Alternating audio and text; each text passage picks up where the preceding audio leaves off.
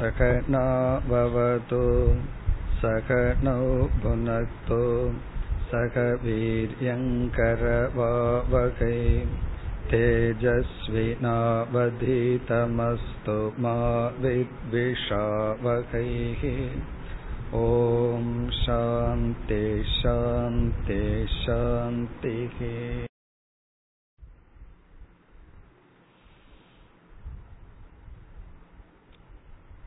ஸ்ரேயான் திரவியமயாத் யஜ்ஞாத் ஞான யஜ்ஞ பரந்தப.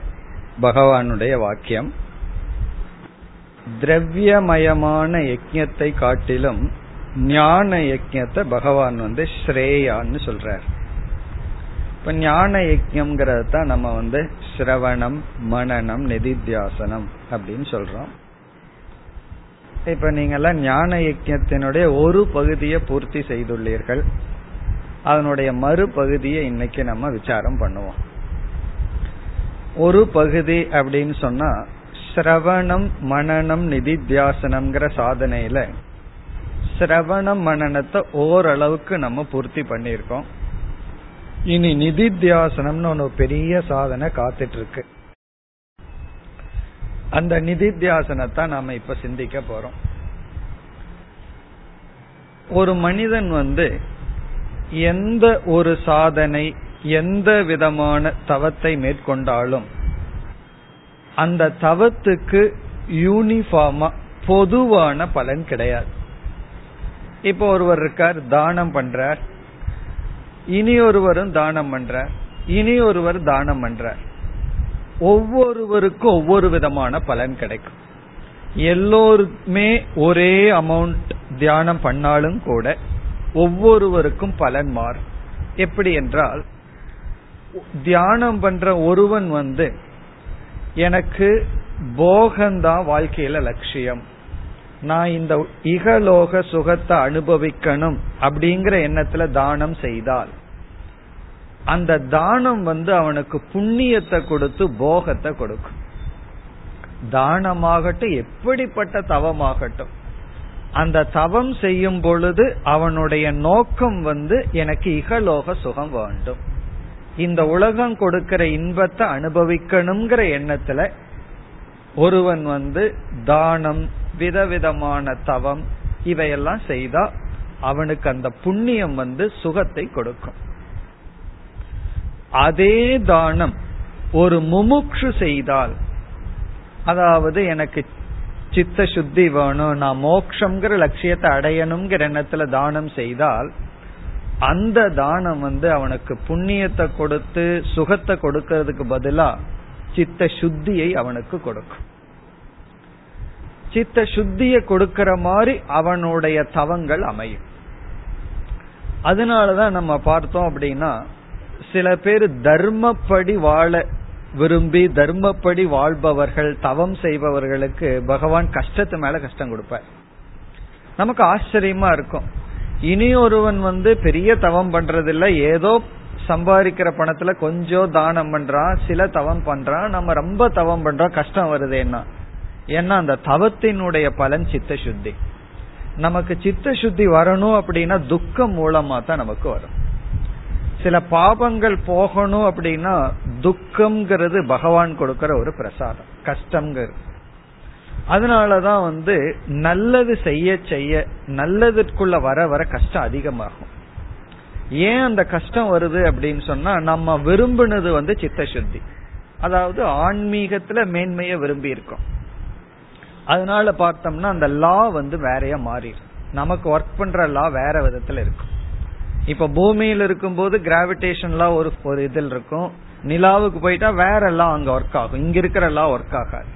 அதே போல முமுக்ஷு வந்து ஒர்க் பண்ணும் போது அவனுடைய தவங்கள் அவனுடைய தானம் ஒரு முமுக்ஷுனை விட்டு கொடுக்கறான்னு சொன்னா அதனால வர்ற பலன் வந்து சுகமா இருக்காது. சித்த சுத்தி. அந்த சித்த சுத்திக்கு எது நேரடியா கொடுக்கணுமோ அதை பகவான் கொடுப்பார்.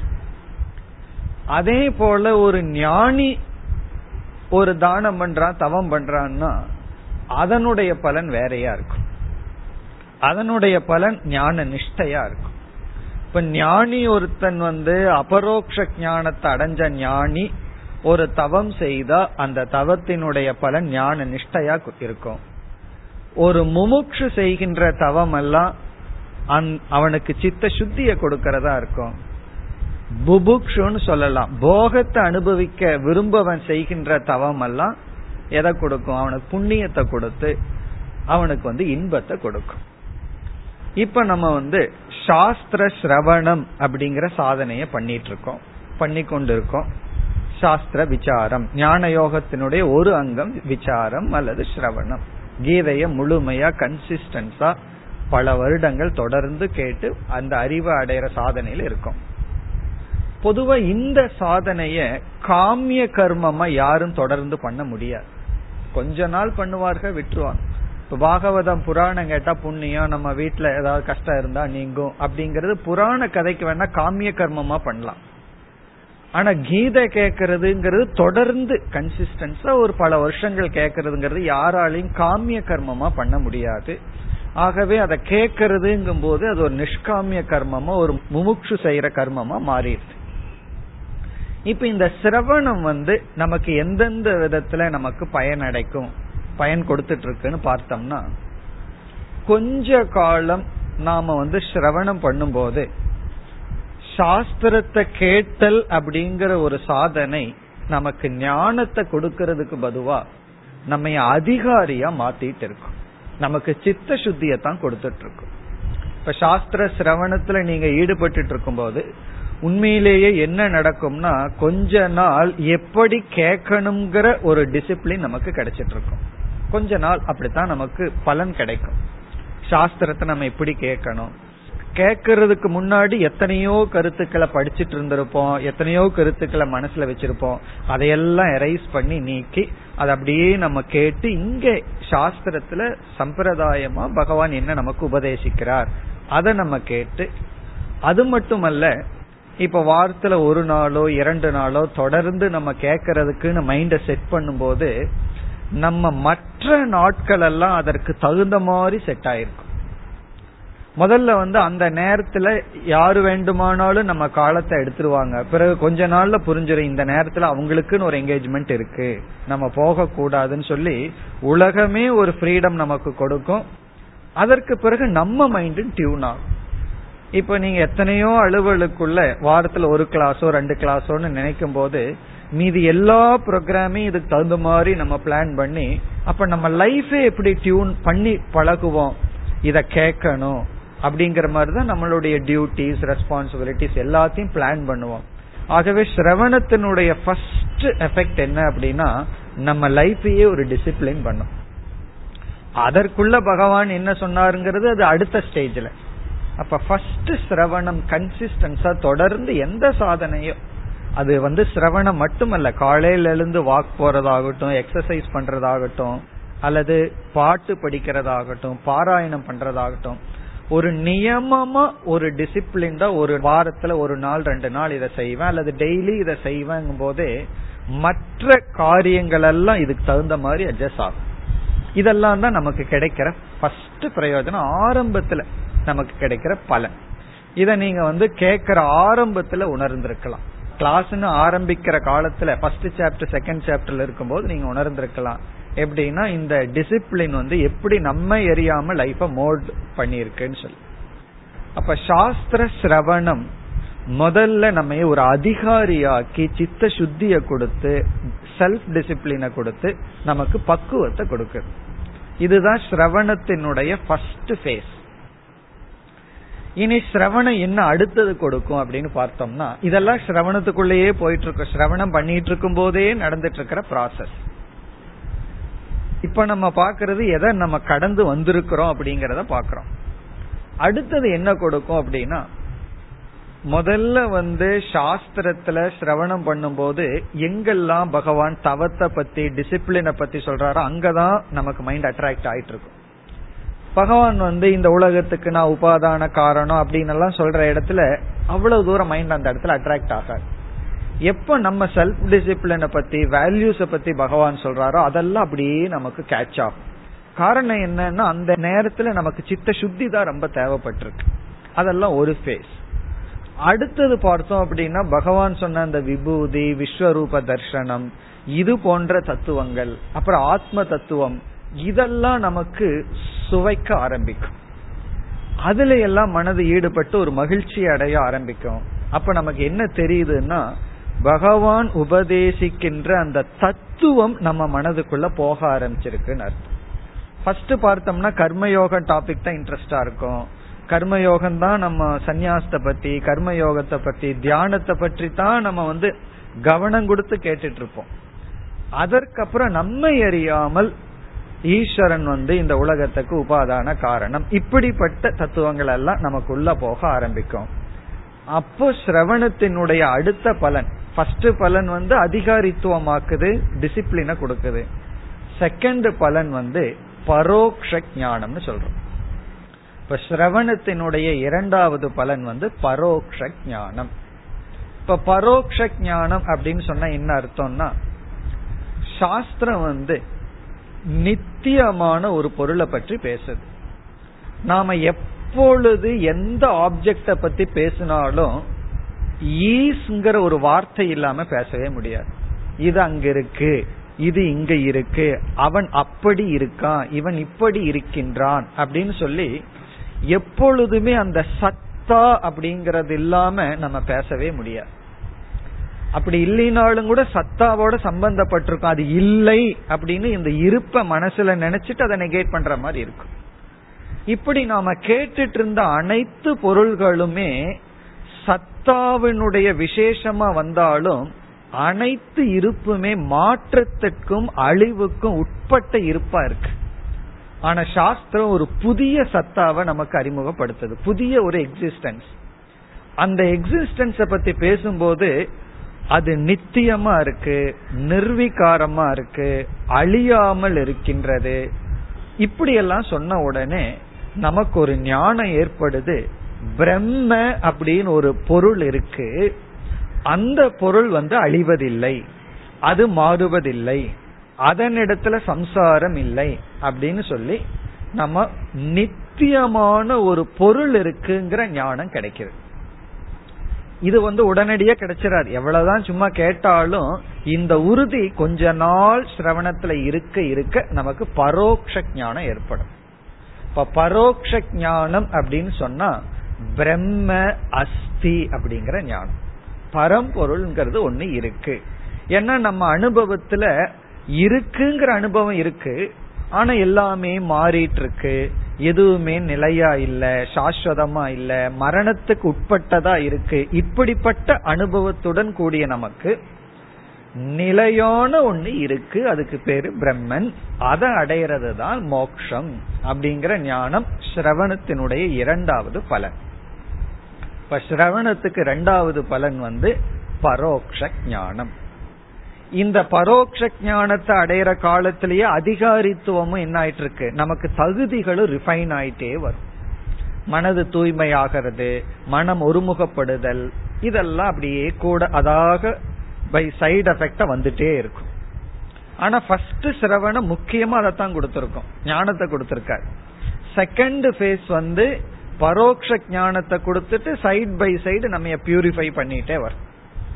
இனி ஸ்ரவணத்தினுடைய தேர்ட் பார்ட் சாஸ்திரத்தை தொடர்ந்து கேட்கறதுனுடைய தேர்ட் பார்ட் என்னன்னா அபரோக்ஷ ஞானம். பரோக்ஷ ஞானத்தை தொடர்ந்து வர்றது அபரோக்ஷ ஞானம். அபரோக்ஷ ஞானம் அப்படின்னு சொன்னா எந்த பிரம்மத்தை இருக்குன்னு புரிஞ்சிட்டமோ அந்த பிரம்மனாக இருக்கிறேன்னு புரிஞ்சு கொள்வது இருக்குன்னு புரிஞ்சிட்ட பிரம்மத்தை இருக்கின்றேன் அப்படின்னு புரிந்து கொள்வது. பிரம்ம அஸ்தின பரோக்ஷ ஞானம். பிரம்ம அஸ்மின்னு புரிஞ்சுக்கிறது அபரோக்ஷ ஞானம். இப்ப அபரோக்ஷ ஞானத்துல என்ன ஏற்படுதுன்னா எந்த நிலையான நித்தியமான பிரம்மத்தை இருக்கு அது என்னுடைய லட்சியம்னு நினைச்சிட்டு இருந்தானோ அந்த பிரம்மன் நானாக இருக்கின்றேன் அப்படின்னு புரிஞ்சுக்கிறோம். இது ஆக்சுவலி எப்படி நடக்குது அப்படின்னு சொன்னா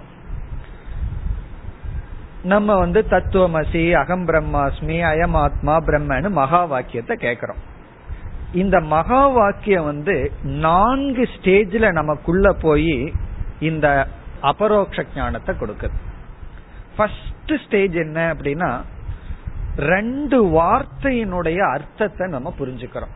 தது துவம் தத்பதத்தினுடைய அர்த்தம். துவம் பதத்தினுடைய அர்த்தத்தை புரிஞ்சுக்கிறது ஃபர்ஸ்ட் ஸ்டேஜ் அதாவது ஈஸ்வரன்னா யார்? ஜீவன்னா யார்?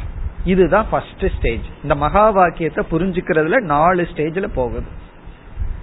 அதெல்லாம் தான் நம்ம கீதையில ஈஸ்வரன்னா யாருன்னா நீங்க ஏழாவது அத்தியாயத்துல இருந்து பார்த்தீங்கன்னா ஈஸ்வர தத்துவம் விளக்கமே நம்ம கேட்டு வந்திருப்போம். இரண்டாவது அத்தியாயம் நான்கு பிறகு மற்ற அத்தியாயங்கள் எல்லாம் ஜீவனுடைய தத்துவத்தை விசாரம் பண்ணி பார்த்திருக்கோம். அப்படி ஈஸ்வர லட்சணம் ஜீவ லட்சணத்தை புரிஞ்சுக்கிறது ஃபர்ஸ்ட் ஸ்டேஜ் செகண்ட் ஸ்டேஜ்ல மகா வாக்கியம் என்ன சொல்லுதுன்னா அந்த ஜீவனுக்கும் ஈஸ்வரனுக்கும் ஒரு ரிலேஷன்ஷிப்பை கொடுக்குது சம்பந்தப்படுத்துவது.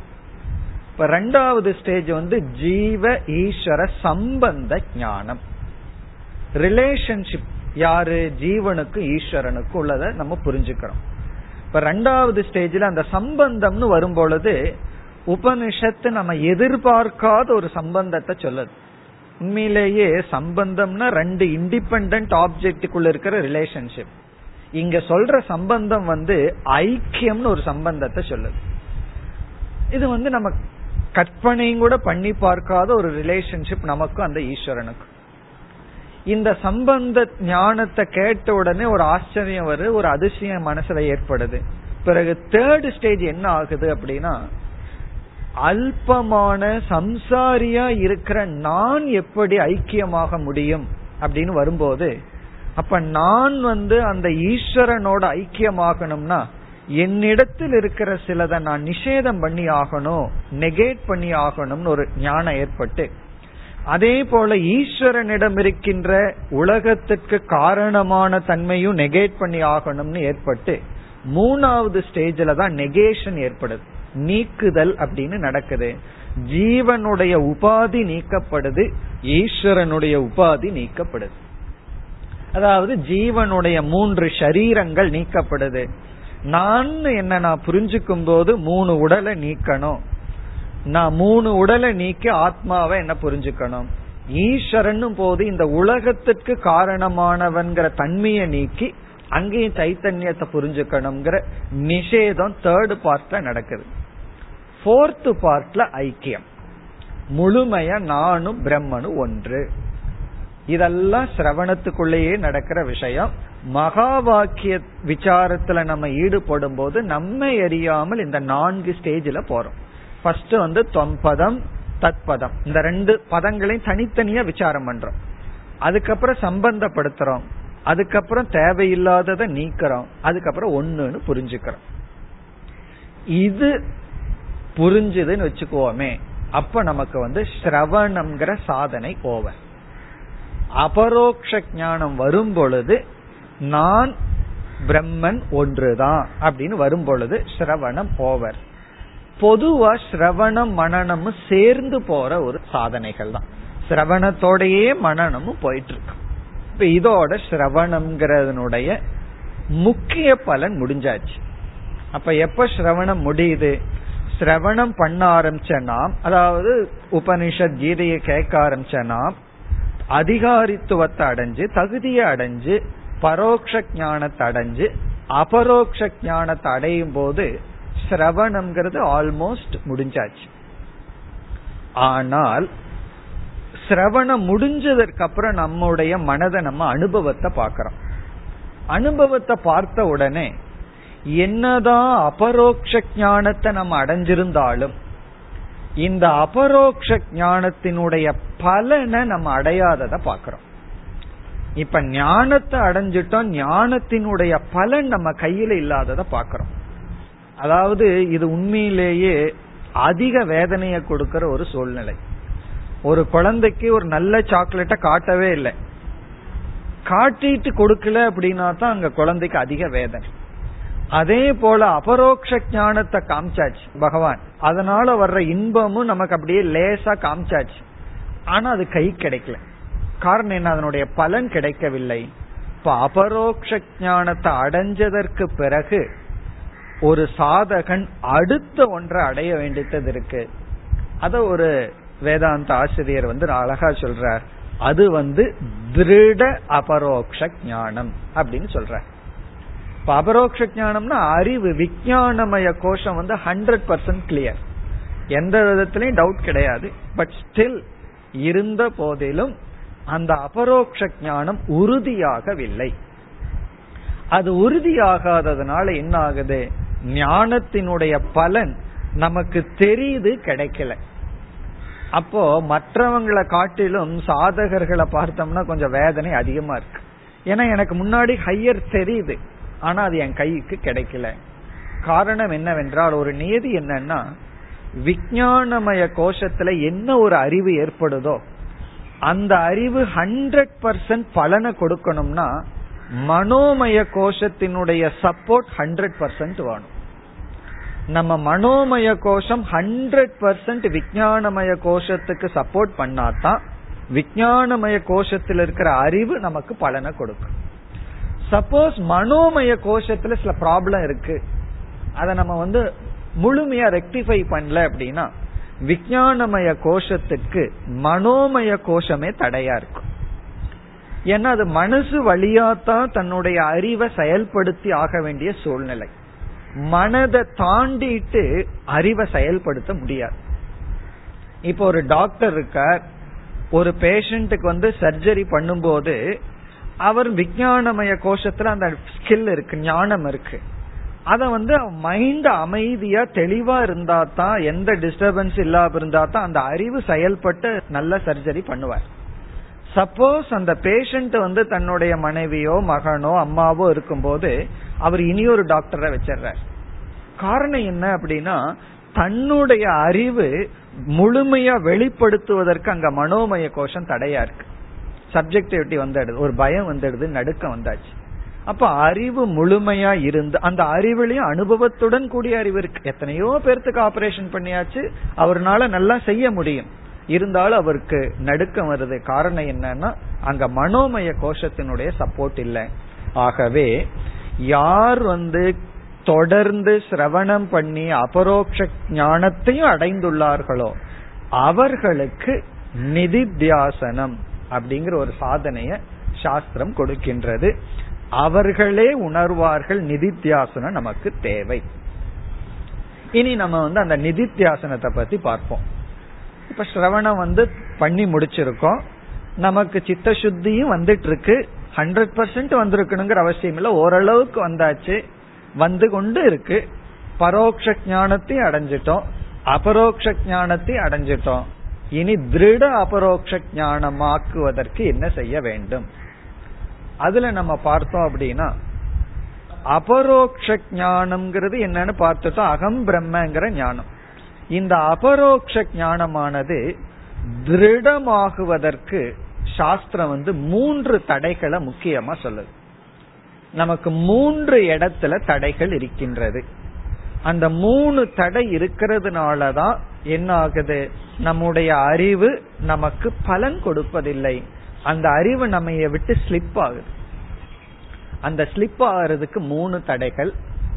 ஒரு தடைக்கு பேரு பிரமாண அசம்பாவனா அப்படின்னு சொல்லப்படுது. பிரமாண அசம்பாவனா. முதல் தடை. மூணு தடைன்னு சொல்லிட்டு ஒவ்வொன்னா நம்ம பார்ப்போம். இரண்டாவது தடை வந்து பிரமேய அசம்பாவனை. பிரமேய அசம்பாவனை இரண்டாவது தடை. மூன்றாவது தடை வந்து விபரீத பாவனை. மூன்றாவது தடை விபரீத பாவனை. இந்த மூன்று தடை சுருக்கமா இப்ப நம்ம பார்க்கலாம். இப்ப முதல் தடை வந்து பிரமாண அசம்பாவனா அப்படின்னு சொல்லப்படுது. பிரமாண அசம்பாவனை அப்படின்னு சொன்னா நம்ம அபரோக்ஷ ஞானத்தை அடைந்ததற்கு பிறகும் கூட திடீர்னு என்ன ஏற்படலாம்? உபனிஷத்து வந்து உண்மையிலேயே அத்வைதத்தை தான் சொல்லுதா அப்படின்னு ஒரு சந்தேகம் நமக்கு ஏற்படலாம். அதுலேயே ஒரு ஒரு அசைவு நமக்கு ஏற்படும். இப்படி ஏற்படுவதற்கு என்ன காரணம்னா உபனிஷத்துங்கிற ஒரு பிரமாணத்தை ஒரு ஆச்சாரியார் அணுகி என்ன எடுத்திருக்கார்? அத்வைதம்னு நமக்கு விளக்கம் கொடுத்திருக்கார். இனி ஒரு ஆச்சாரியார் அதையே அணுகி துவைதம்னு சொல்றார் இனியொரு ஆச்சாரியார் விசிஷ்டாத்வைதம்னு சொல்றார் அதுவும் இல்லாம சில பாகவத கதையெல்லாம் கேட்டோம்னா என்ன சொல்வார்கள்னா வேதம்ங்கிறது கற்பக விருட்சத்தை போல சங்கரர் போய் அத்வைதம்னு கேட்டார் அத்வைதத்தை கொடுத்தது. இனி ஒரு மகான் போய் துவைதத்தை கேட்டார் துவைதம் கொடுத்தது. அது எல்லாத்தையும் கொடுக்கும். நமக்கோ அத்வேஷ்டா சர்வபூதானாம் யாரையும் வெறுக்க கூடாதுன்னு சொல்லி அது எப்படி நம்ம சொல்றது மட்டும்தான் சரி அவர்களும் சரியா சொல்லியிருக்கலாமே என்று மற்ற ஆச்சாரியார்கள் மீதுள்ள ஸ்ரத்தையே நமக்கு ஒரு தடையா வந்துடும் பிறகு நம்மையா என்ன ஆரம்பிச்சிருவோம்? அப்ப நம்ம சொல்றதுதான் ரைட்டுன்னு எப்படி சொல்வது? இப்ப நமக்கு தான் அறிவு இருக்கு அவங்க எல்லாம் மகான் இல்லையா? இப்படி எல்லாம் சந்தேகம் ஏற்பட்டு நமக்கு என்ன ஒரு தடை வரும்? உபனிஷத்திலேயே ஒரு பெரிய சந்தேகம் ஏற்பட்டுரும். தெளிவான அறிவு வந்தும் கூட. இப்ப ஒருவர் வந்து நமக்கு ஒரு விஷயத்த சொல்ற அறிவு அடைஞ்சிட்டோம். அது சரியான விஷயத்த தான் சொல்லியிருக்காரு. சரியான அறிவத்தை அடைஞ்சிருக்கோம். இனி ஒருவர் வந்து ஆப்போசிட்டா சொன்ன உடனே நமக்கு சரியான அறிவிலேயே சந்தேகம் வந்துடும் அந்த அறிவை நம்ப முடியாம போயிடும் இவர் இப்படி சொல்றாரு அப்படின்னு. இந்த பிரச்சனை எப்ப வரும்னா குரு நார்மலா என்ன பண்ணுவார்? சிரவண காலத்துல வேற எந்த புஸ்தகத்தையும் படிக்க வேண்டாம்னு சிஷ்யனுக்கு வந்து ஒரு கடுவாளம் போட்டு வச்சிருப்பார். நீ எதுவும் படிக்கூடாது ஒழுங்கா இதைத்தான் கேட்கணும் அப்படின்னு அனுமதி கொடுக்க மாட்டார். சிரவண முடிச்ச உடனே குரு வந்து சிஷ்யர்களுக்கு அனுமதி கொடுப்பார். நீ நீ எதை வேணாலும் கேட்கலாம். எதை கேட்கணும்னு சொல்லுவார். அப்பதான் இன்னும் கொஞ்சம் ஞானம் எல்லாம் கொஞ்சம் விரிவடையும். அப்படி கேட்கும் பொழுது நாம வந்து ஒரே ஒரு பாதையில போயிட்டு இருக்கிற வரைக்கும் பிரச்சனை இல்லை. நம்ம கண் அப்படி விரிச்சு பார்க்கும் பொழுது இந்த மாதிரி சில விஷயங்கள் எல்லாம் கேட்கும் பொழுது நமக்கு ஒரு சந்தேகம் வரும். அந்த விபரீத பாவனை இது ஒரு விபரீத பாவனை. உபனிஷத்திலேயே வர்ற சந்தேகம். அதனாலதான் பிரமாண அசம்பாவனம். இங்க பிரமாணம்னா உபனிஷத். அதுலேயே வர்ற ஒரு ஷேக். அதற்கு என்ன செய்ய வேண்டும்? அந்த அசம்பாவனையை நீக்கிறதுக்கு அந்த விபரீத பாவனையை நீக்கிறதுக்கு சாஸ்திரம் கொடுக்கிற உபாயம் வந்து புனஸ்ரவணம். மீண்டும் ஸ்ரவணம் செய்தல். அப்ப ஸ்ரவண ஆவருத்தி என்று சொல்லப்படுகிறது. அப்ப நமக்கு வர்ற தடைகள் மூன்று தடைகள். அதுல முதல் தடையை நீக்கிறதுக்கு உபாயம் வந்து ஸ்ரவண ஆவருத்தி. ஆவருத்தின ரிப்பிட்டேஷன் மீண்டும் மீண்டும் நாம் ஸ்ரவணம் செய்தல். அதுக்காக தான் நம்ம ஒரு உபனிஷத்தோட நிக்காம பல உபனிஷத் படிக்கிறோம். பல முறை நம்ம படிக்கிறோம். காரணம் என்னன்னா மீண்டும் மீண்டும் நம்ம சிரவணம் பண்ணும் பொழுது இந்த தடையானது நம்மை விட்டு நீங்கிடும் எவ்வளவு எமோஷனல் அட்டாச்மெண்ட் எந்த ஆச்சாரியார் மீது இருந்தாலும் அந்த ஆச்சாரியார்கள் மகான்கள் ஆனா தத்துவம்னு வரும் பொழுது அத்வைதம் தான் உண்மை அப்படிங்கிற ஒரு உறுதி நமக்கு வந்துடும் அப்ப ஸ்ரவண ஆவருத்தி அப்படிங்கறது வந்து முதல் தடைய நம்மிடம் இருந்து நீக்க. இது நம்ம எரியாம வர்ற தடை. சாஸ்திரம் படிச்சுட்டு கண்ட புஸ்தகம் எல்லாம் படிக்கும் போது நம்ம எரியாம நம்ம சாஸ்திரத்தின் மீதே சந்தேகம் வந்துடும் பிறகு இரண்டாவது தடைக்கு போவோம். இரண்டாவது தடை வந்து பிரமேய அசம்பாவனா. பிரமேய அசம்பாவனான்னா இப்படிப்பட்ட பிரம்மன் நானாக எப்படி இருக்க முடியும்? அப்படின்னு சொல்லி அந்த விஷயத்துல வர்ற சந்தேகம். உண்மையிலேயே ஹண்ட்ரட் பர்சன்ட் சிரவண நடந்திருந்ததுன்னா இது வராது. ஆனா அப்படி நார்மலா நடக்காது. ஏன்னா சிரவண காலத்துல நம்ம அதிகாரி ஆயிட்டு வேற வந்துட்டு இருப்போம் அதனால கண்டிப்பா இந்த பிரச்சனை வரும். இதற்கு உபாயம் என்னன்னா மனன ஆவருத்தி அப்படின்னு சொல்லப்படுது. மீண்டும் மனநம் செய்தல். அப்ப சிரவணம் மனநத்தை நம்ம ஞானம் அடைஞ்சதற்கு பிறகு சாஸ்திரம் செய்ய வேண்டும் சொல்லியிருக்கு. இது வந்து நிதித்தியாசனம்ங்கிற சாதனையினுடைய ஃபர்ஸ்ட் ஃபேஸ் இப்ப நம்முடைய லட்சியம் வந்து அபரோக்ஷ ஞானத்தை திருட அபரோக்ஷ ஞானமா மாத்தணும். எனக்கு தெளிவா அறிவுல தெரிஞ்சாச்சு இந்த உலகம் அனித்தியம் நான்கிறது ஆத்மா இந்த சரீரம் நான் அல்ல இந்த ஆத்மா தான் பிரம்மன் தெரிந்த போதிலும் இந்த ரெண்டு விதமான விபரீத பாவனை நீக்கிறதுக்கு சாஸ்திரம் என்ன சொல்லுது? மீண்டும் மீண்டும் சிரவணம் செய்ய வேண்டும். அப்ப சிரவணம்ங்கிறது என்னைக்கு பூர்த்தி ஆகுது அப்படின்னா அபரோக்ஷ ஞானத்துடன் பூர்த்தி ஆகவில்லை. திருட அபரோக்ஷ ஞானம் ஆகிறதுக்கு ரெண்டு தடைகள் நீங்கிற வரைக்கும் சிரவணம் நமக்கு இருக்கு அப்படி இல்லைன்னா என்ன ஆயிரும் அப்படின்னா இப்ப வந்து நாம பல வருஷங்கள் ஏழு எட்டு வருஷம் ஒரு டைம் நம்ம பிக்ஸ் பண்ணி கிளாஸ் கேட்டாச்சு. நான் தான் முடிச்சாச்சேன்னு நம்ம ஃபுல் ஃப்ரீடம் நமக்கே கொடுத்துட்டோம் அப்படின்னா நம்ம அறியாமல் அந்த காலத்தை லௌகிக விஷயத்துக்கு பயன்படுத்த ஆரம்பிச்சிருவோம். ஆகவே மீண்டும் நமக்குள்ள ஒரு டிசிப்ளின் வரணும். பட் ஆரம்ப காலத்துல வீட்டுல தனிமையில உட்கார்ந்து கேட்கறதுக்கு பக்குவம் வராது. அதனால நம்ம ஒரு குரூப்பா உட்கார்ந்துக்கிறோம். ஒரு சிரவணத்துல வந்து என்னைக்குமே ஒரு சேர்க்கை உண்மையிலேயே பயன்படும். காரணம் என்ன? ஒருவருக்கு சோம்பேறித்தனம் வரும்போது இனியொருத்தர் இன்ஸ்பயர் பண்ணி விடுவாங்க. நீ என்ன இன்னைக்கு கிளாஸ் கட்டடிக்கிற? அப்படின்னு சொன்னா நமக்கு அப்படியே விடும். இனி ஒருத்தர் வந்து இனி ஒருத்தர் இன்ஸ்பயர் பண்ணி விடுவாங்க. காரணம் என்னன்னா அந்த ஒரு டுகெதர்னஸ் தேவைப்படுது சிரவணத்துல. ஆகவே வந்து ஒரு சிஷ்யர்கள் இனி ஒரு சிஷ்யருக்கு இன்ஸ்பயர் பண்ண இனி ஒரு சிஷ்யர் இனி ஒரு சிஷ்யருக்கு இன்ஸ்பயர் பண்ண சிரவண காலத்துல கூடி இருந்து கன்சிஸ்டன்ஸா கேட்டு ஓரளவுக்கு திருடம் வந்தவுடன் அந்த சிரவணத்தை நம்ம எங்கோ சேர்ந்தோ அல்லது தனிமையிலேயோ விடக்கூடாது. அதை தொடர்ந்து செய்ய வேண்டும். இப்போ ஒரே சப்ஜெக்ட் கேட்கறதுக்கு எல்லாம் கேட்டாச்சுன்னா உடனே வேற சப்ஜெக்ட் நம்ம மாத்திக்கணும். மாத்தி என்ன பண்ணணும்? சிரவணத்தை தொடர்ந்து நம்ம கேட்டுட்டே இருக்கணும். சிரவண மனநம் எது வரைக்கும் கேட்கணும்னா உலகமே வந்து உபனிஷத் துவைதத்தை போதிக்குது. உபனிஷத்து வந்து ஜீவ பிரம்ம பேதத்தை போதிக்குதுன்னு சொன்னா இல்ல. உபனிஷத் சொல்றதுனால இல்ல. நான் உபனிஷத்தை மாத்து சொல்லுவேன். அப்படி சொல்லி இருந்தா உபனிஷத் தவறு. நான் சொல்றேன். எனக்கு அத்வைதத்தை தான் போதிக்குதுங்கிறது ஞானம் அப்படிங்கிற ஒரு உறுதி வரணும். எவ்வளவு பேர் யார் வந்தாலும் யாரெல்லாம் பிரசித்தமான பெரிய மகான்கள்னு நினைச்சிட்டு இருக்கிறோமோ யார் சொன்னாலும் நான் அதை ஏற்றுக்கொள்வதில்லை. எனக்கு வந்து தெளிவாக தெரிந்து விட்டது அத்வைதம் தான் உண்மை. இது வரைக்கும் சிரவணம் நமக்கு போகணும். ஆகவே இப்ப சிரவணம் வந்து எவ்வளவு தூரத்திலிருந்து உதவி பண்ணிட்டு இருக்குன்னு பார்த்தோம்னா நமக்கு அதிகாரித்துவத்தை கொடுத்து பரோக்ஷ ஞானத்தை கொடுத்து அபரோக்ஷ ஞானத்தையும் கொடுத்து திருட அபரோக்ஷ ஞானத்துக்கு பாதி தூரம் வருது சிரவணம் இப்ப சாஸ்திர சிரவணத்தினுடைய மேன்மை சில சமயம் தெரியாமையே நம்ம அதை பண்ணிட்டு இருப்போம் சில தவத்தினுடைய பெருமைய தெரியாமையே நம்ம அடாப்ட் பண்ணிட்டு இருப்போம் அது எப்ப தெரியும்னா அதனுடைய பலனை பார்க்கும்போது தான் தெரியும். அது எல்லாருடைய அனுபவத்திலயும் இருக்கும் நமக்கு தெரியாமலே சில டிசிப்ளினை ஃபாலோ பண்ணிட்டு இருப்போம் அதனுடைய வேல்யூ தெரியாம. அதுதான் புண்ணியம் சொல்றது. எப்பவோ ஏதோ புண்ணியம் பண்ணியிருப்போம். நமக்கு தெரியாம அதுல ஒரு ஸ்ரத்த ஏற்பட்டு அதை தொடர்ந்து பண்ணியிருப்போம். அதனுடைய பலன் நமக்கு எப்ப தெரியும்னா அதை அனுபவிக்கும் பொழுது தெரிகின்றது. இப்ப சிரவணம் வந்து நிதித்தியாசனத்தினுடைய ஒரு பகுதி வரைக்கும் போகுது. அப்ப நிதித்தியாசனமே சிரவணம் ஆயிரும் சிரவணமே நிதித்தியாசனம் ஆகும் ஆரம்பத்தில். இனி வந்து கடைசியா ஒரு நமக்கு ஒரு தடை இருக்கு. ஃபர்ஸ்ட் வந்து என்ன?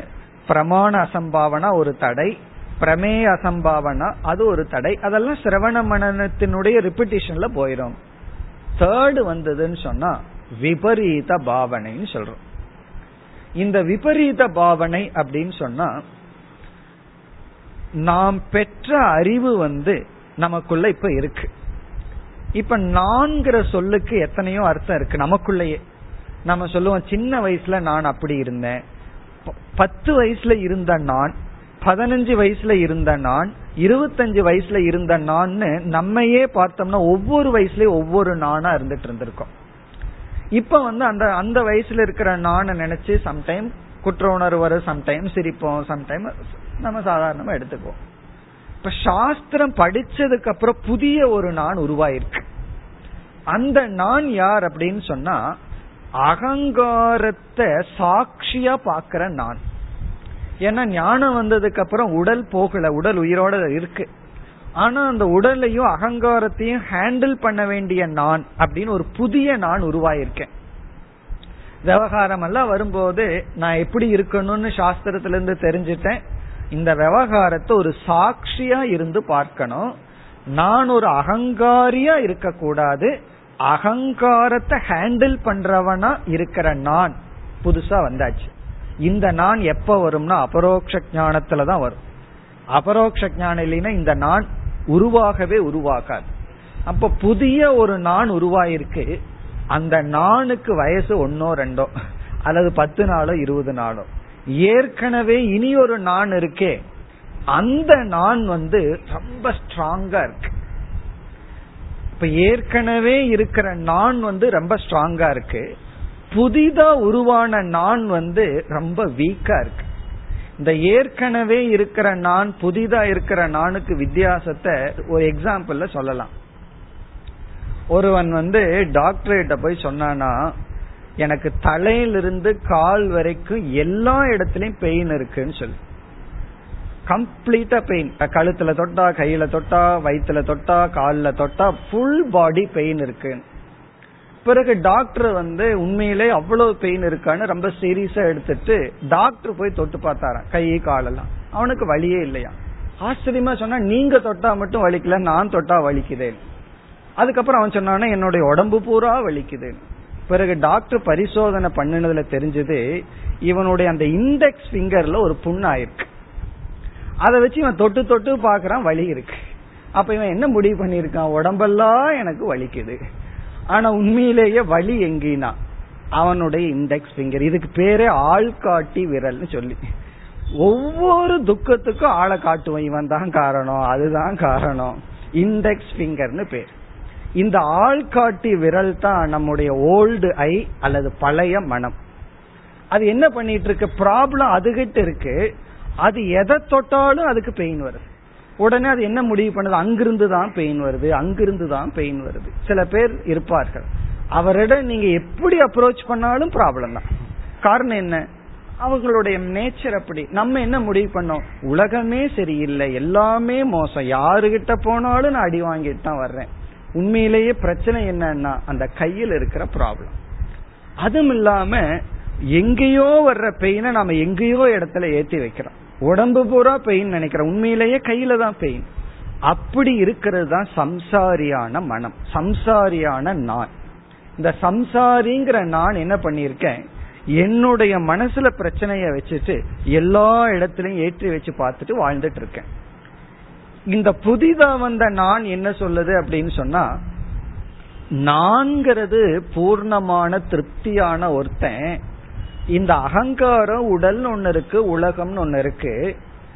யாரெல்லாம் எனக்கு அவமானம்னு ஒன்ன கொடுக்கறாங்களோ என்னை அவமானப்படுத்துகிறார்களோ அல்லது பெருமைப்படுத்துகிறார்களோ அவர்களெல்லாம் இந்த உபாதியத்தான் பேசுகிறார்கள்.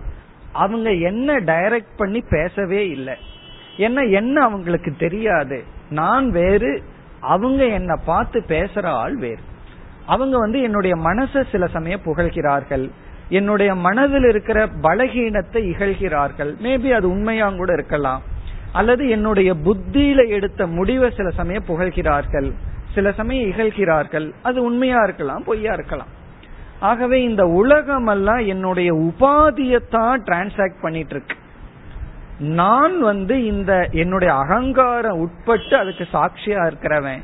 என்னை யாருமே டைரக்ட் பண்ணி யாருமே என்னிடத்துல டீல் பண்ணல ரிலேட் பண்ணல. பெரிய விஷயம் என்னன்னா இந்த உலகம் யாருமே எப்பொழுதுமே என்ன அப்ரோச் பண்ணலன்னு புரிஞ்சுக்கணும். இதுதான் புதிய ஐ இந்த புதிய நான் வந்து அன் அப்ரோச்சபிளா இருக்கு. அது நான் திருப்தனா இருக்கு. பிறகு யார் என்ன அப்ரோச் பண்றாங்கன்னா என்னுடைய உடல் மனம் புத்தி இதைத்தான் அப்ரோச் பண்றாங்க. சில சமயம் என்னுடைய மனமே ரைட் டிசிஷன் எடுக்கும் ராங் டிசிஷன் எடுக்கும் இதெல்லாம் நடந்துட்டு இருக்கு.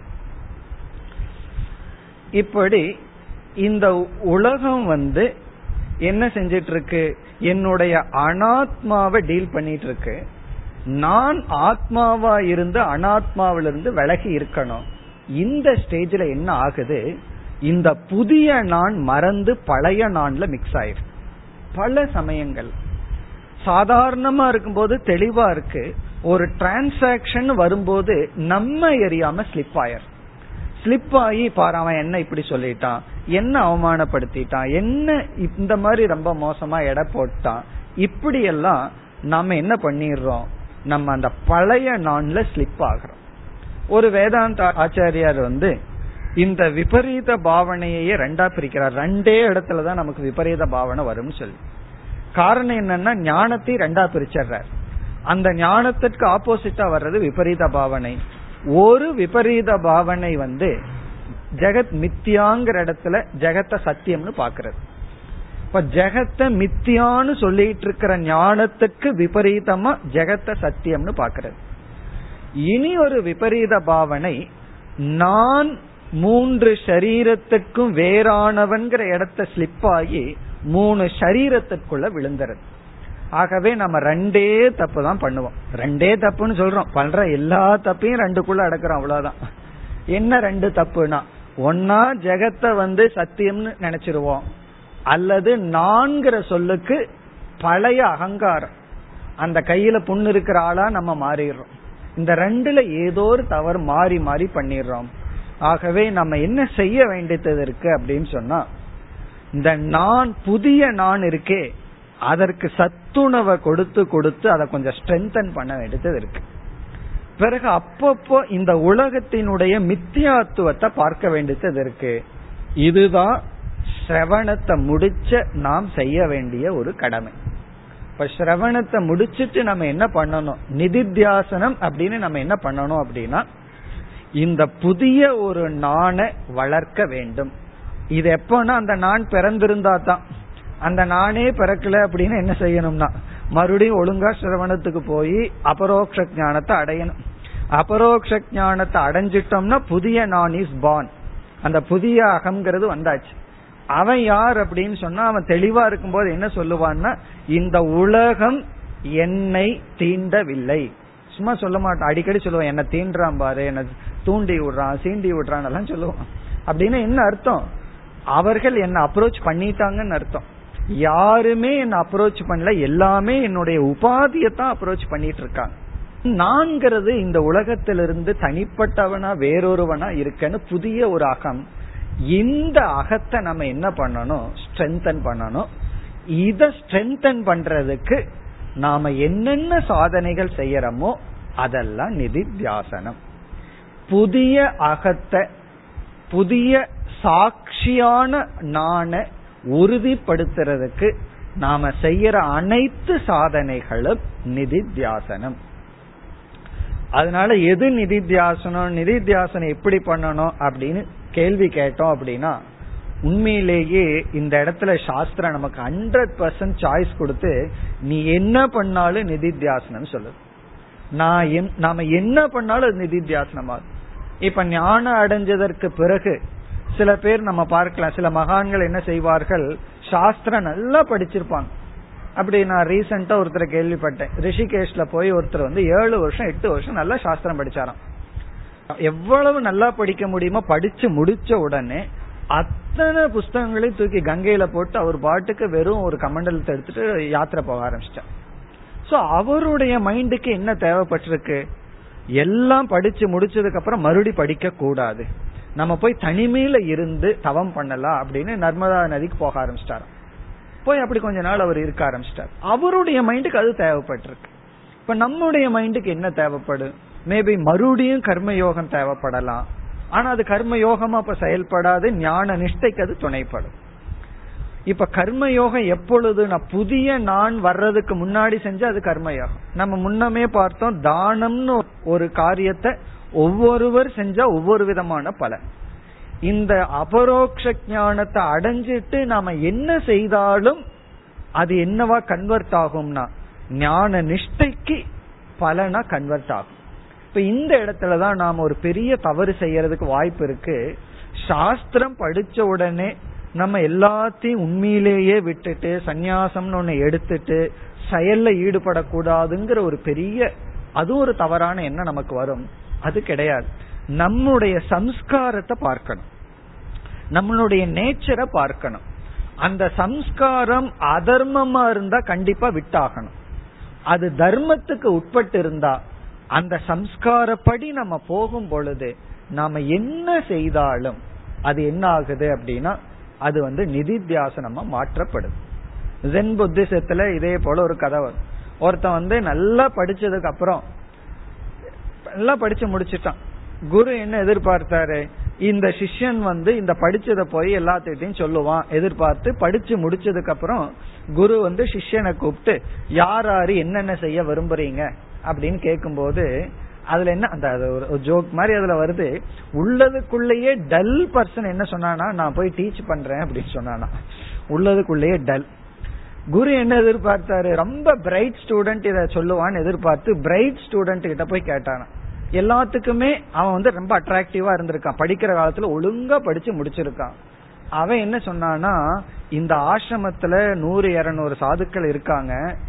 டெய்லி காலையில அதிகாலையில ரெண்டு மணிக்கு எழுந்து எட்டு மணி வரைக்கும் அந்த அரிசி புடைக்கிற வேலை இருக்கான். அந்த வேலையை நான் பண்றேன் அப்படின்னு சொன்னான். காரணம் என்ன? இதுதான் அந்த ஸ்டோரி இதுல என்ன அவனுக்கு தெரியுதுன்னா அவனுக்கு வந்து ஒரு ஃபீல்டு வேணும் தன்னுடைய மனதை ஒருமுகப்படுத்துறதுக்கு. அதுவே அவனுக்கு ஒரு திருப்தி. நான் அண்மையில ஒரு சுவாமிஜிய சந்திச்சேன். அவரை நான் ஒரு பதினஞ்சு வருஷத்துக்கு பிறகு சந்திச்சேன். ஆனா அது வரைக்கும் அவரை பத்தி நான் கேட்டுக்குவேன் என்ன பத்தி அவரு கேட்டுக்குவாரு. நான் கேட்டேன் இந்த பதினஞ்சு வருஷம் நீங்க என்ன பண்ணிட்டு இருந்தீங்கன்னா அவர் ஒரு பெரிய மிஷன்ல வந்து ஒர்க் பண்ணிட்டு இருக்காரு அந்த மிஷன்ல காலேஜ் ஸ்கூல் எல்லாம் நடத்திட்டு இருக்காங்க. சில ஆயிரம் பசங்களுக்கு இவர் மேனேஜரா இருக்கிற வேலையெல்லாம் அப்பப்ப பாப்பாராம். அவர் ரொம்ப கூச்சம் இல்லாம சந்தோஷமா சொல்றார். நான் இந்த மாதிரி பொறுப்பெல்லாம் அப்பப்ப பாத்துட்டு இருந்தேன் இடையில இடையில நான் வந்து மாடு மேய்க்கிற பொறுப்பை எடுத்துட்டு மாடு மேய்ச்சிட்டு இருப்பேன் அப்படின்னு ரொம்ப சந்தோஷமா சொன்னார். சொல்லிட்டு அவர் என்ன சொன்னார்? எனக்கு மாடு மேய்க்கிறதுனா ரொம்ப பிடிக்கும் அப்படின்னு சொல்லிட்டு ரொம்ப சந்தோஷமா அதை சொன்னார். காரணம் என்னன்னா அவரை பொறுத்த வரைக்கும் மாடு மேய்க்கிறதுங்கிறது கீழானது. அல்லது வந்து ஒரு ஆயிரம் ஸ்டூடெண்ட்ஸுக்கு நம்ம மேனேஜரா இருக்கிறது பெரிய விஷயம் இல்லை. அவருடைய மைண்டுக்கு எங்க செட் ஆனா தனக்கு குரோத் வரும். அத வந்து கொஞ்சம் கூட சங்கோச்சம் இல்லாம அதை அவர் எடுத்துட்டு ரொம்ப பெருமையா சந்தோஷமா சொன்னார். எனக்கு கேட்கறதுக்கு ஆனந்தமா இருந்தது. நான் கொஞ்ச நாள் மாடு மேய்ச்சிட்டு இருந்தேன் சுவாமி அடிக்கடி நான் லீவு கேட்டுட்டு மாடு மேய்க்கிற டியூட்டி எடுத்துட்டு பண்ணிட்டு இருப்பேன் இதுல இருந்து என்ன தெரியுதுன்னா நமக்கு ஒரு பக்குவம் வரும் பொழுது நம்ம மைண்ட் எந்த கர்மத்துல சூட் ஆகுதோ அதுல நம்ம முழுமையா ஈடுபடுத்தி கொண்டிருக்கிறது தான் நிதித்தியாசனம். இது வந்து சாமானிய நிதித்தியாசனம். ஆனால் சில வாசனைகள் இருக்கு. இந்த சில வாசனைகள் வந்து சாமான்யமான நிதித்தியாசனத்துல போகாது. யோக வாசிஷ்டத்துல வசிஷ்டர் சொல்றார் இந்த மேருமலைய அடியோட நீக்கிறத விட கடினம் சில வாசனைகளை நம்மிடம் இருந்து வெளியெடுப்பது அப்படின்னு சொல்ற அவ்வளவு தூரம் அவர் முக்கியத்துவம் கொடுத்து சொல்றார். அப்போ அந்த மாதிரி சில வாசனைகளுக்கு நாம் என்ன செய்தாக வேண்டும்? ஒரு குவாலிட்டி டைம் கொடுத்து தியானம் அப்படிங்கிற சாதனைய கம்பல்சரியா செய்தாக வேண்டும். நம்ம அன்றாட என்ன பண்ணிட்டு இருக்கிறோமோ அதை பண்ணிட்டு சிரவணம் கொஞ்சம் பண்ணிட்டு கடமைகளை பண்ணிட்டு என்ன சாதனை? நம்ம மைண்டுக்கு என்ன பண்ண தோணுதோ அதெல்லாம் பண்ணும்போது அது நிதித்தியாசனமா ஆயிரும். உண்மையிலேயே நிதித்தியாசனத்தை பத்தி டிஃபைன் பண்றது ரொம்ப கடினம். காரணம் யார் அபரோக்ஷ ஞானத்தை அடைஞ்சதற்கு பிறகு யாரெல்லாம் என்னென்னலாம் செய்யறாங்களோ அதெல்லாம் நிதித்தியாசனம். காரணம் என்ன? அதெல்லாம் நிதித்தியாசனமா கன்வெர்ட் ஆகுது. ஆனா அதை பார்த்துட்டு அதை நானும் பண்றேன் அது நிதித்தியாசனம் சொல்லக்கூடாது. அது நமக்கு நிதித்தியாசனமா இருக்காது. அவர் அரிசி படைக்கிறாரு நானும் அதை போய் பண்றேன்னு சொன்னா நமக்கு அபரோக்ஷ ஞானம் வராம அதை பண்ணோம்னா அது தமோ குணத்தினுடைய விளைவு. வேற எதுக்கு லாய்க்கு இல்லைன்னா அரிசி சுத்தம் பண்ணிட்டு இருக்கிறது தான் லாய்க்கின்னு ஆகும். அவர் வந்து சத்துவத்தையும் கடந்ததுனால அதை பண்றார். ஆகவே அது நம்ம பண்ணோம்னா அது நமக்கு நிதித்தியாசனம் ஆயிராது அவரவர்களுக்கு நிதித்தியாசனம்ங்கிறது சுயம் இண்டிபெண்ட் அதனாலதான் குரு வந்து சிஷ்யனுக்கு ஹண்ட்ரட் பர்சன்ட் ஃப்ரீடம் கொடுப்பார். சிரவணம் முடிஞ்சாச்சா? ஸ்ரவணம் வந்து உனக்கு நல்லா நடந்ததா? இனி நீ எங்கிட்ட எதுவுமே பர்மிஷன் கேட்க வேண்டாம். நீ என்ன வேணாலும் செய்யலாம். காரணம் என்ன? அவனுடைய வாசனைப்படி அந்த சிஷ்யன் வந்து தன்னுடைய கருமத்துல தன்னை ஈடுபடுத்தி கொள்ள வேண்டும். இது வந்து சாமானிய நிதித்தியாசனம். இப்ப இந்த இடத்துல நமக்கு வந்து என்ன குற்ற உணர்வு வரக்கூடாது? எனக்கு முன்னாடி இத்தனை கடமைகள் இருக்கு எனக்கு இவ்வளவு கஷ்டம் இருக்கு அதெல்லாம் நினைக்கூடாது உண்மையிலேயே அந்த கடமைகள் எல்லாம் நம்ம மறுபடியும் ஒரு அலர்ட்னஸ் கொடுக்கறதுக்கு உதவி செய்யும். எத்தனையோ பொறுப்புகள் இருக்கு. நம்ம சுத்தி ஆடல் பாடல்கள் பொறுப்புகள் அதிகமா இருக்க இருக்க நம்ம மீண்டும் ஆத்ம விஷயத்துக்குள்ளதான் போகும். புதிய ஐய போய் ரொம்ப பிடிச்சுக்குவோம். இது வந்து இனியொரு உதாரணத்துல நன்கு விளங்கும். இப்போ வந்து ஓரளவுக்கு நடந்து பழகி இருக்கிற குழந்தை வந்து அப்பாவோ தாத்தாவோ கைய பிடிச்சிட்டு போயிட்டு இருக்கு பூமி வந்து ரொம்ப நல்லா இருக்கும்போது அந்த குழந்தை கைய விட்டுரும். காரணம் நம்ம தான் நல்லா நடந்து போலாமே. மேடு பள்ளம் வந்த உடனே கைய பிடிச்சுக்கும். அதே போல நம்ம லைஃப் ஸ்மூத்தா இருக்கும்போது நம்ம கொஞ்சம் கேர்லெஸ்ஸா இருப்போம். கஷ்டம் வரும்போது சாஸ்திரத்தை பிடிச்சுக்குவோம். மோர் அலர்ட்னஸ் நமக்குள்ள வரும். அதனால நமக்கு பொறுப்புகளும் கஷ்டங்களும் அதிகமா வர வரத்தான் நம்ம சாஸ்திரத்தை மறுபடியும் பிடிப்போம் நிதித்தியாசனம் நல்லா பண்ணுவோம். ரொம்ப ஸ்மூத்தா இருக்கு இருந்ததுன்னு சொன்னா கொஞ்சம் கேர்லெஸ்ஸா இருந்துருவோம். ஆகவே நமக்கு என்ன கடமை இருக்கோ என்னெல்லாம் இப்ப பண்ணிட்டு இருக்கிறோமோ அதையவே பண்றோம். பட் அது நிதித்தியாசனமா மாறிடும் சிரவணத்துக்கு பிறகு. அதை ஞாபகம் வச்சுக்கணும். நம்ம அந்த புதிய ஐ உள்ள வந்திருக்கான்னு பார்க்கணும். வரலைன்னா மறுபடியும் அதே பண்ணிட்டு இருந்தோம்னா பிறகு அபரோக்ஷ ஞானத்துக்கு அந்த சிரவணம் உதவி பண்ணும். இனி நம்ம கடைசியா பாக்குற கருத்து வந்து சில விபரீத பாவனைகள். அதற்கு வந்து எக்ஸ்ட்ராவா ஒரு டைம் அலாட் பண்ணி தியானம் அப்படின்னு ஒரு காரியத்துல நம்ம ஈடுபடணும். அது எப்படிப்பட்ட விபரீத பாவனைகள் அப்படின்னு சொன்னா நேச்சுரலா எல்லா ஹியூமன் பீயிங்குள்ளேயே இந்த மரண பயம் அப்படின்னு ஒண்ணு இருக்கும். அதற்கு பிறகு இந்த கம்பேரிசன் ஒன்னு இயற்கையா வந்துடும் மற்றவங்களோட நம்ம கம்பேர் பண்ணி பாத்துக்கிறது அதற்கு பிறகு இந்த லோபம்னு ஒண்ணு. நம்ம நினைச்சிட்டு இருப்போம் அதெல்லாம் நமக்கு இல்லை அப்படின்னு. ஆனா அதுக்கு ஆழ்ந்த மனசுக்கு உள்ள போய் பார்த்தோம் தோண்டி பார்த்தோம்னா லோபம்னு நமக்குள்ள இருக்கும். காரணம் என்னன்னா அந்த இன்செக்யூரிட்டிங்கிறது எல்லாருடைய மனசுலயும் பதிஞ்சிருக்கு. நமக்கு ஒரு பாதுகாப்பு வேண்டும். வயதான காலத்துல யார் நம்மை பாதுகாத்து கொள்வார்கள்? ஆகவே ஒரு இன்செக்யூரிட்டிங்கிறது நமக்கு வேணும். அந்த ஒரு இன்செக்யூரிட்டினால ஒரு பயம் நமக்குள்ள இருக்கும்.